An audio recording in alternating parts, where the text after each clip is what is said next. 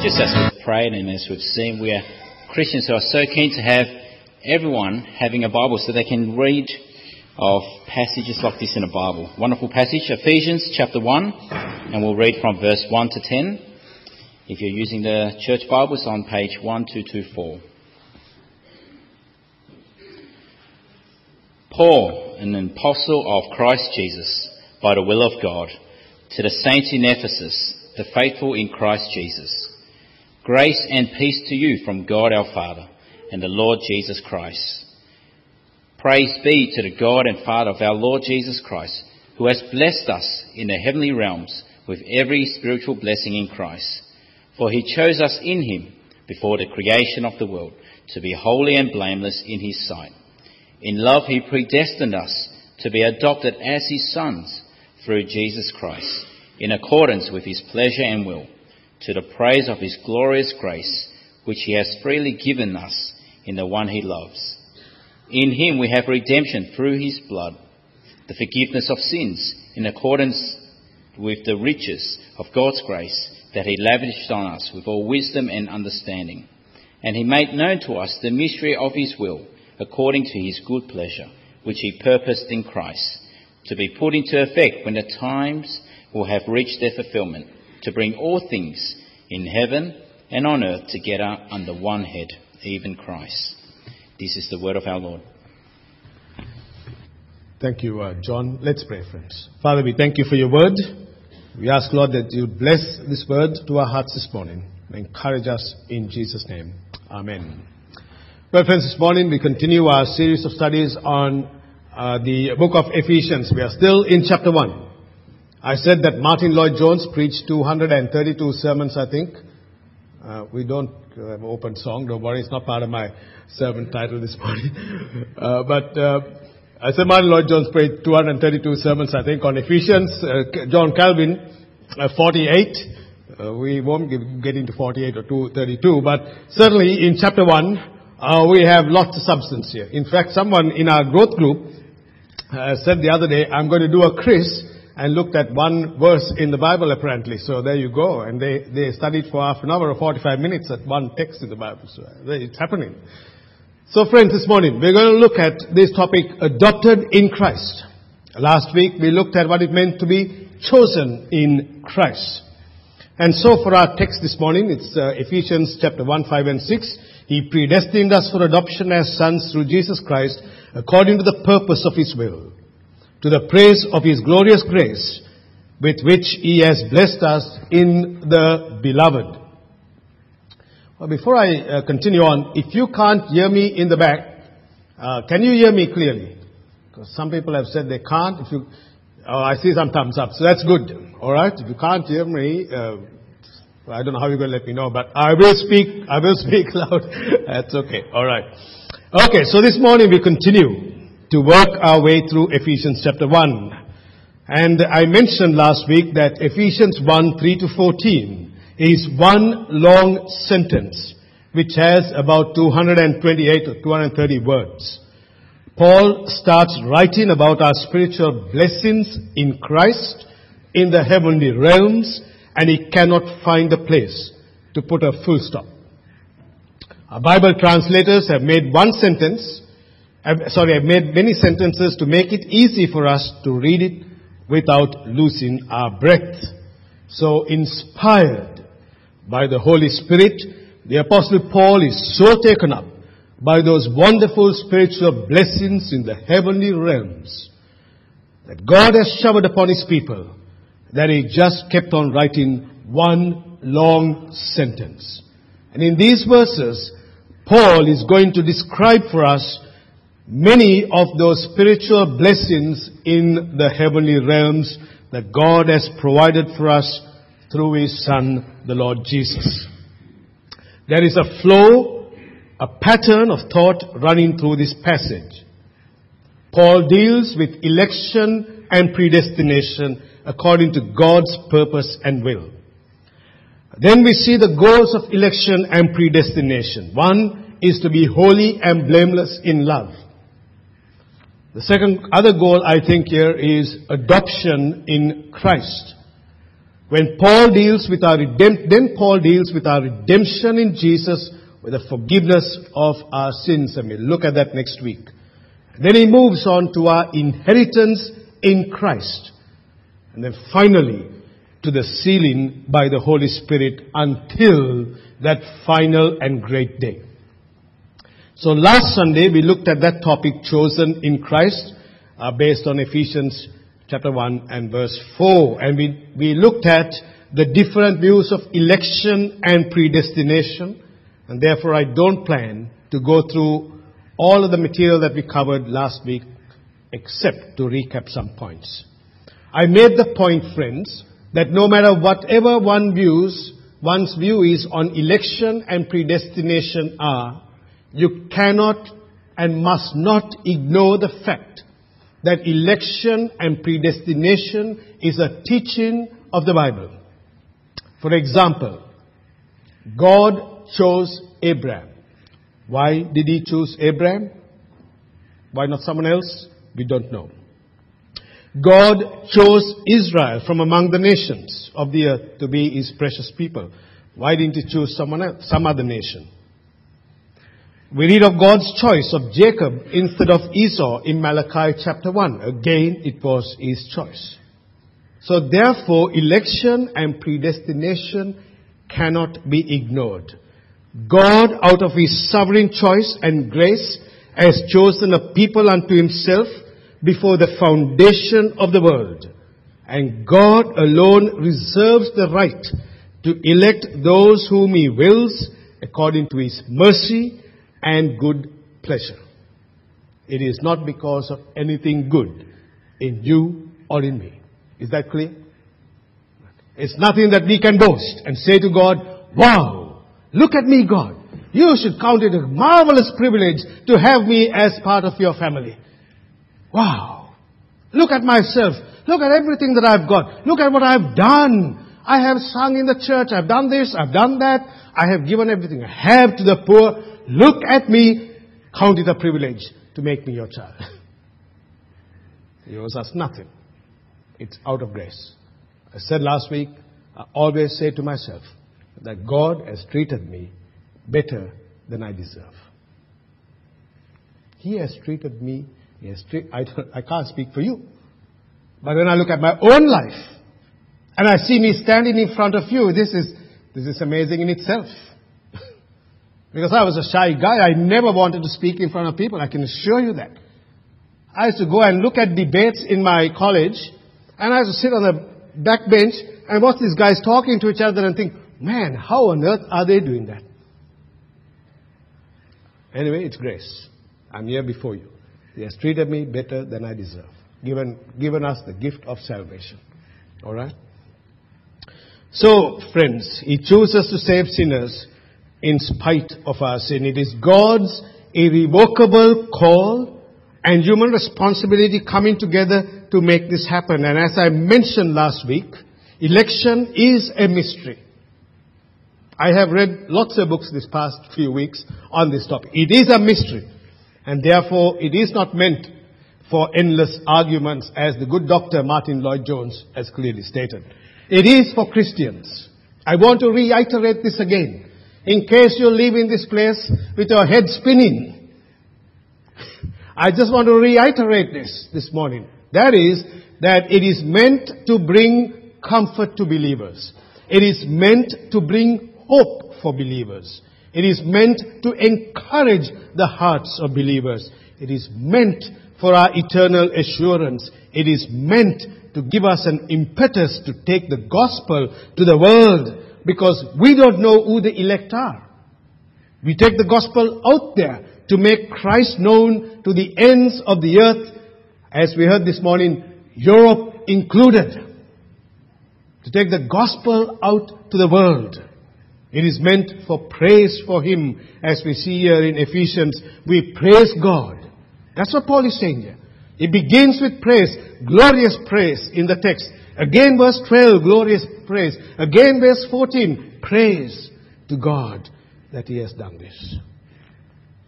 That's why I say, praise God for the joy of our salvation. Do you do that? when you are feeling a bit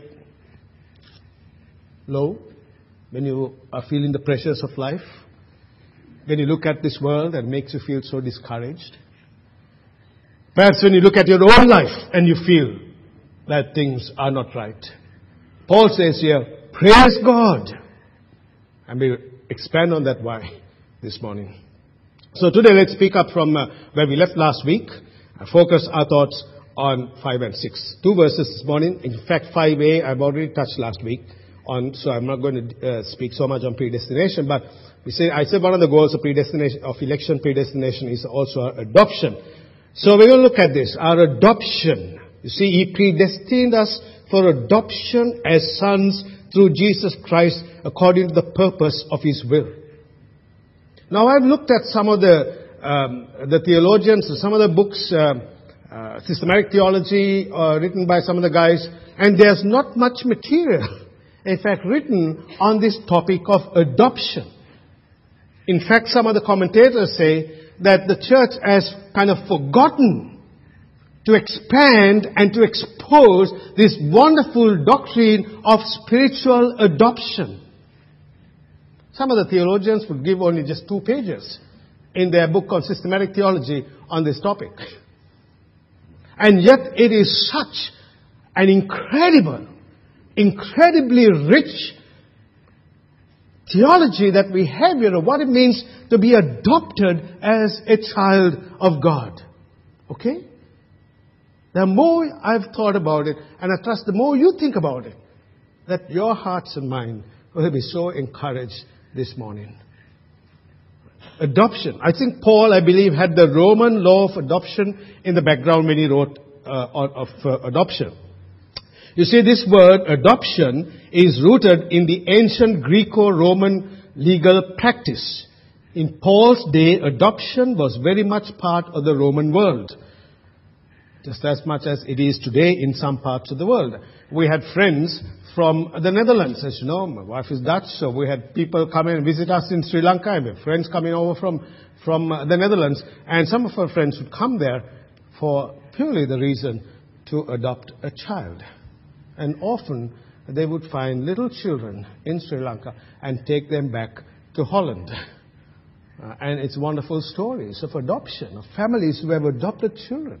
I remember going uh, to the U.S. to visit a pastor there in, in uh, a Presbyterian minister in Chicago, and uh, they had adopted a boy from Haiti.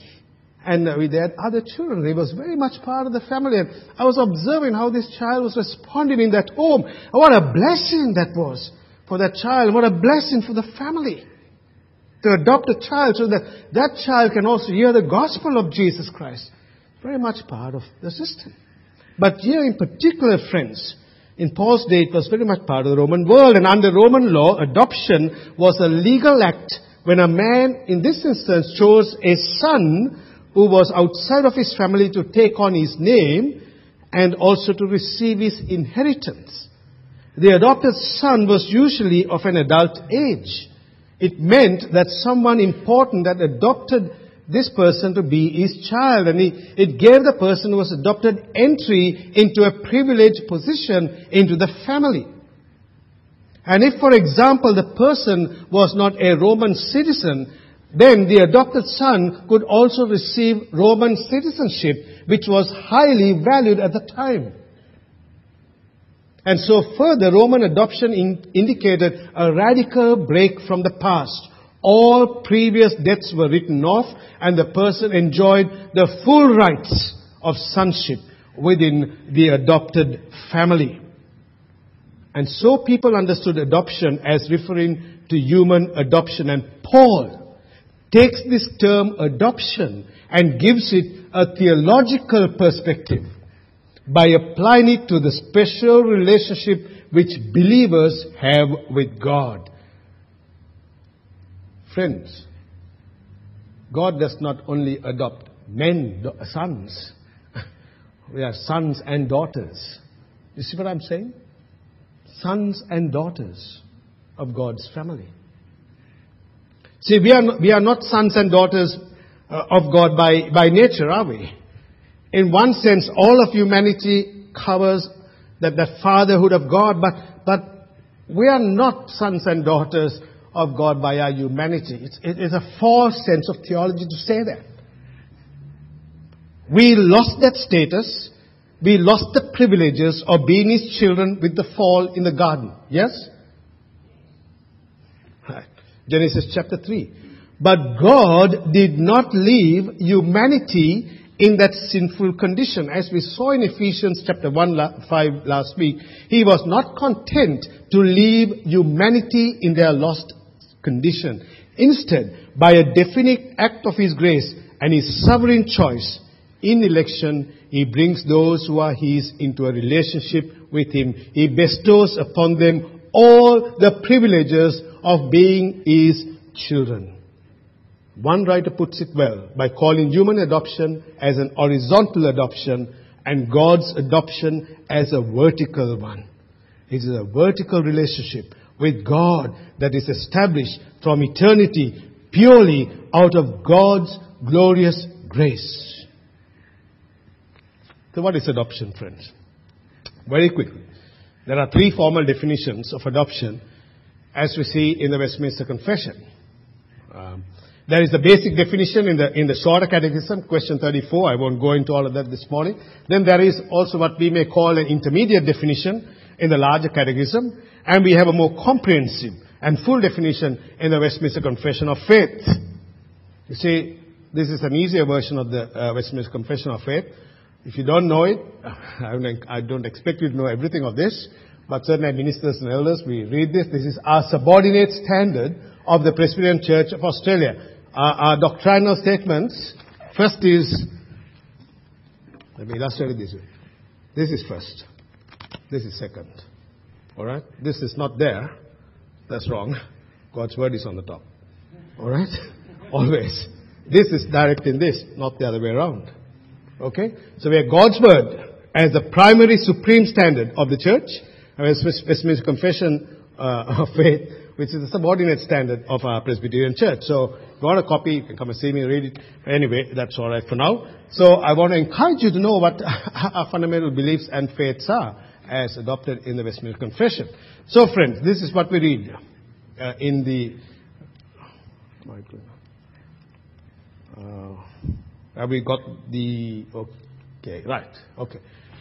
Okay, all those that are justified, this is what we see in the Westminster Confession of Faith. All those that are justified, God vouchsafeth. Now that is, God guarantees in for his, in and for his only Son Jesus Christ to make partakers of the grace of adoption by which they are taken into the number and enjoy the liberties and privileges of the children of God, have his name put upon them, receive the spirit of adoption, have access to the throne of grace with boldness, I am able to cry, Abba, Father, are pitied, protected, provided for, and chastened by Him as by a father, yet never cast off, but sealed to the day of redemption and inherit the promises as heirs of everlasting salvation.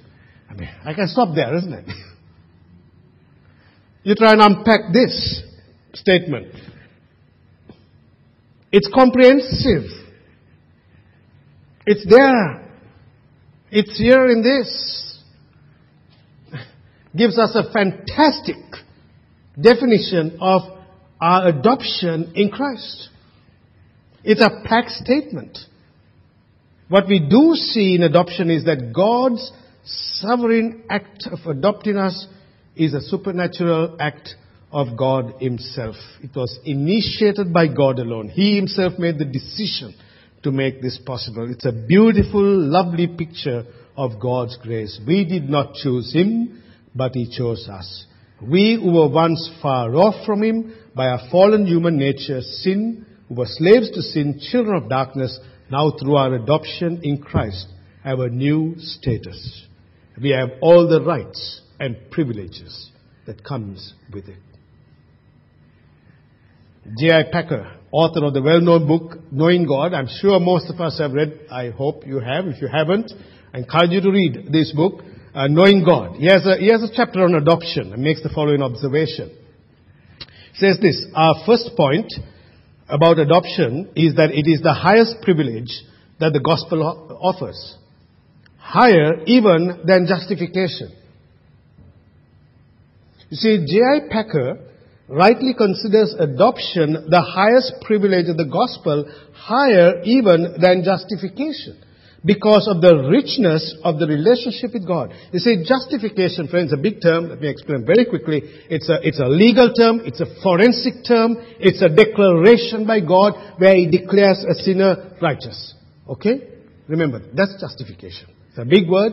Simply means set free, justified. Just as if I had not sinned. Yes.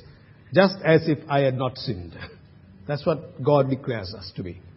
Okay? That's justification. It's a once and for all act of forensic legal standing before God. Now Packer says that adoption is the highest privilege of the gospel, higher even than justification. And why does he say this? Because he says, look, look what he says next. Adoption is a family idea. In adoption, God takes us into His family and fellowship. He establishes us as His children and heirs.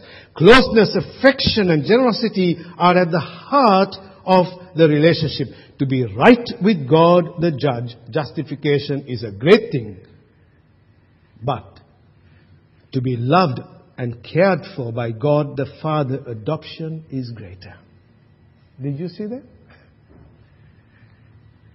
The fellowship. Packer, speaking of the blessings of, of adoption, says that adoption abides. By this he means that is, that his adopted children that there is absolute stability and security. And if you read the book, he says this. Read the chapter, he says this. He compares it to a family. In a normal family, where there's a father and a mother, sometimes there's instability in the home, right? And especially there's brokenness in the home. And there are children wandering all over the place without a security and a stable home.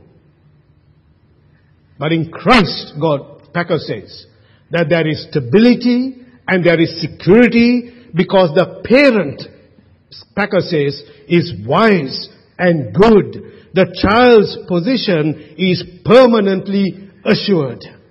How's that? Then God is your parent. He is wise. Is good. And your position is permanently assured and secure. Wow.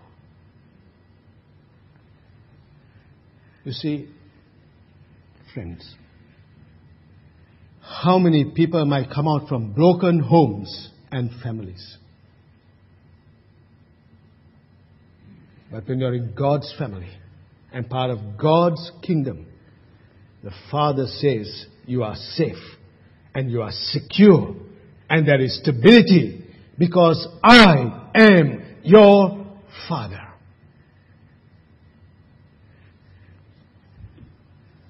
See, a few years ago, a German scholar uh, was, was doing research in New Testament literature. And his scholar discovered that in the entire history of Judaism, and in all existing books of the Old Testament, and in all the existing books of the extra biblical Jewish writings dating from the beginning of Judaism until the 10th century AD, that there was not a single reference of a Jewish person addressing God directly in the first person as Father. There were appropriate forms of address that was used by Jewish people in the Old Testament and their children were trained to address God in proper phrases of respect. All these titles were memorized and the term father was not among them. There was no direct address in which the person praying addressed God in personal terms as father. And you know what, friends? The first, the first Jewish rabbi to go, to call God Father, who was he? It was Jesus. He is the first Jewish rabbi, the teacher of the law. The one who brought the gospel was the first one to call God Father directly. Only the Davidic king could address him as Father, and this is prophecy as well, Psalm 89. He will call out to me, You are my Father, my God, the rock, my Savior. You see, this was on the basis of the covenant that God had made with David in 2 Samuel 7. This Jewish rabbi would call God the Father. It's a radical de- uh, departure from tradition, and the, and the Pharisees wanted to kill him. But now, friends, now, friends, what does Paul say? Galatians 4. And because you are sons, God has sent the Spirit of His Son into our hearts, crying, what is it? Aha. Again?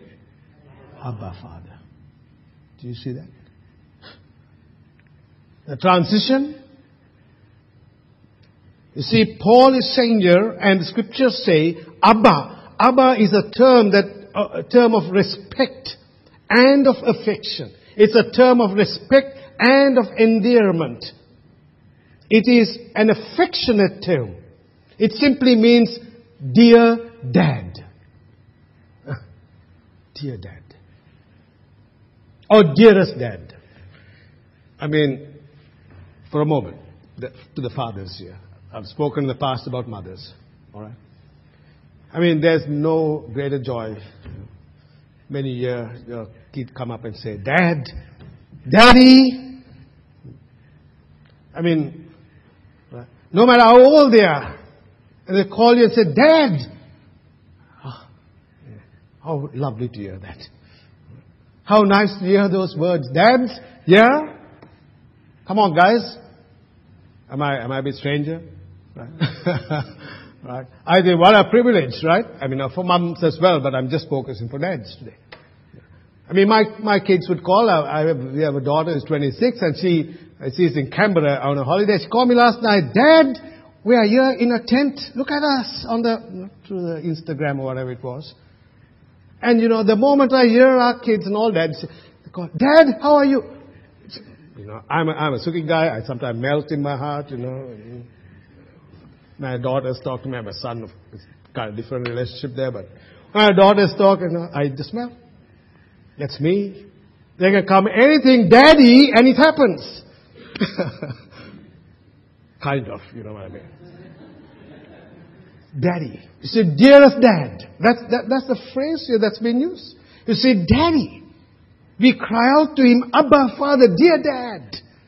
F.F. Bruce, fantastic theologian, described Abba as the voice of the Spirit of Jesus on the lips of his people. Fantastic description.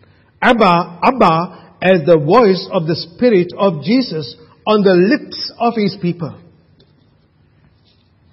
And Paul goes on to write, says this, For you did not receive the spirit of slavery to fall back into fear, but you have received the spirit of adoption as sons by whom we cry, Abba, Father. The Spirit Himself bears witness with our spirit that we are, what are we? Aha. Did you get that? Did you see that? Not by our doing, but the work of the Spirit that takes us from the pit of sin to become a child of God. What a privilege, what a comfort, what a joy. You know, I, as a young guy, I um, I, I, I, still listen to a lot of music. And one of the songs that I heard and listened as a young guy was this song. I think I mentioned many, many years back again. I'm nobody's child. Do you know that song? Anyone here? Maybe I'm in the, my, my genre of music, uh, old fashioned style. That's what my family tells me. I love the crooners and Jim Reeves and all that kind of stuff. Anyway, do you know that song? You don't even know that song? I'm nobody's child? Well, go, I, I see Doug. Good one, Doug. Talk about. Good man. Yo, I love, I mean, that's, that's the kind of music is great. I'm nobody's child. No mommy's kisses, no daddy's hugs. I'm nobody's child. I, I used to listen to that song and think, man, what is going on? I was a young guy. I was not even a Christian then. I'm nobody's child. And I thought, how many people can identify with that song? Think about it. The brokenness, the sadness, the sorrow, the emptiness, everything. And if you're a child of God in Christ, you are not nobody's child. You are the child of God. You are the child of the Creator. The God who has made the heavens and the earth. The King of kings. The God of gods has made you your, He has made you His child. You are mine, God says. You are not nobody's child. Your identity, your security, your stability comes in me. And that's the joy of our salvation. That's why I encourage you to sing this morning, Blessed be the name of the Lord. What a friend we have in Jesus. That's what it is. So remember it, friends. We are adopted as His children. So I want to, I have one story and then we'll try and wind up this thing soon, okay? In 2 Samuel chapter 9, the story of David, um, who adopted a son of Jonathan, the son of Saul, and his name was Mephibosheth. 2 Samuel chapter 9. Now this guy, Mephibosheth, was crippled in his feet. And David said to uh, Ziba, uh, David said to Ziba, bring this guy out because I want to show favor to Jonathan. I want to show favor to Saul's uh, family.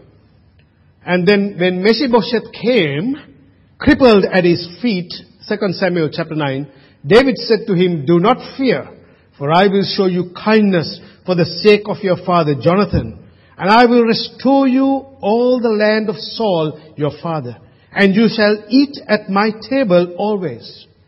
And he paid homage to David and said, What is your servant that you should show regard for a dead dog as I?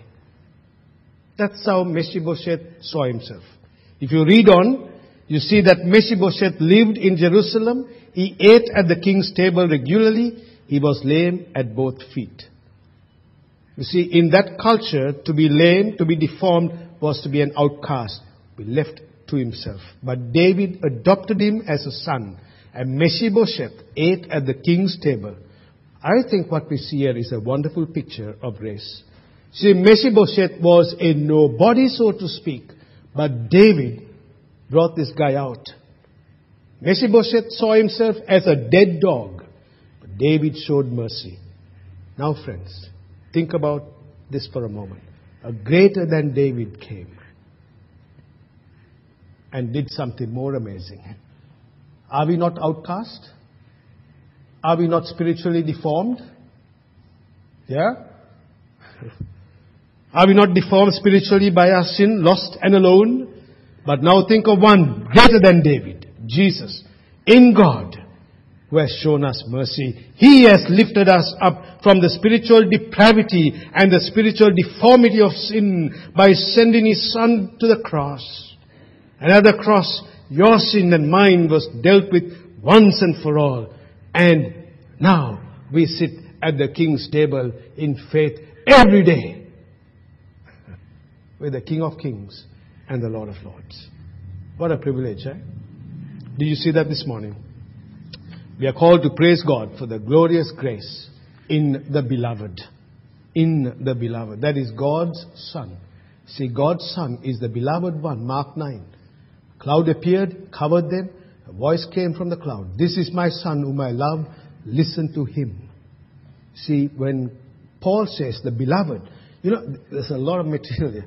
Paul is saying that God loved his son, right? The beloved son. The theology here is this, that he loved this beloved son so much. There's an intimacy now with God's people, that he loves us just as much. And that's the picture. So as we conclude, friends, if you have believed in Jesus Christ as your Lord and Savior, then how should you and I live in the light of our adoption in Christ? Let me highlight a few things as we wind up this message. One, know that we are children who belong to Him. Is that clear? Alright? Rejoice. Have the joy of salvation in your heart. Two, we have a new family. God's family. His redeemed community. What a joy that is. For those of you who are migrants, you know it is hard, right? Yeah? Any migrants here? You got family back overseas? I'm one. My wife is the other. All, uh, most of our family are overseas. And that's the hardest. I've sometimes said to Rose, that's sometimes for me the hardest thing because I miss seeing our family. We have to see our family, we have to fly overseas. Most of our family is there. And it is hard, but I look at it this way, friends. When I see my brothers and sisters in Christ, I see you, and I see people like John and others. What a great joy it is for me to have brothers because I am the only child. I never had brothers and sisters. And I, God has blessed me with so many brothers and sisters in Christ in a new family. Isn't that tremendous? A family that loves and cares and supports and encourages and admonishes. And we work together as God's family. That, that gives me joy in my heart. When I meet other brothers in Christ and pray with them and talk with them, it gives me joy. I have four guys that I speak regularly. I meet up with John regularly. We pray. Uh, my heart, my heart beats faster when I meet with them and I say, wow, how good is God? He's given me other brothers in Christ and sisters. You see what I'm saying? Thirdly, God is our Father. He is our Father. The loving and gracious Father. Daddy. Call God Daddy. I come to you in faith. Know that. Four, we have access to the throne of God. You see, this is so tremendous, friends. We can come boldly into His presence anytime. We don't need to go through security clearance, no protocols to approach God. Bang, we're there. Alright? You don't have to go through all those security clearance as you, you know, go through airports and all the bells go on and go to God straight away. Five, God has only one natural begotten Son, Jesus. But now, we are His brothers and sisters. Jesus is our brother. So, therefore, live your life confidently. Live it confidently, right? This is not some positive thinking theology. This is coming out from the text here.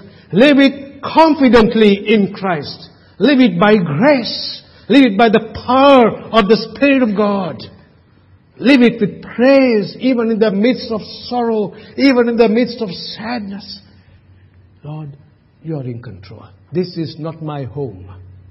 My home is with you in heaven when all of this will come to completion. In the new heavens and the new earth, our adoption is also futuristic. I won't touch on that because it's another topic. It will be made complete one day when God's family in heaven, when Christ comes, will reign with him in the new heavens and the new earth. Are you encouraged this morning? Do you see that this morning?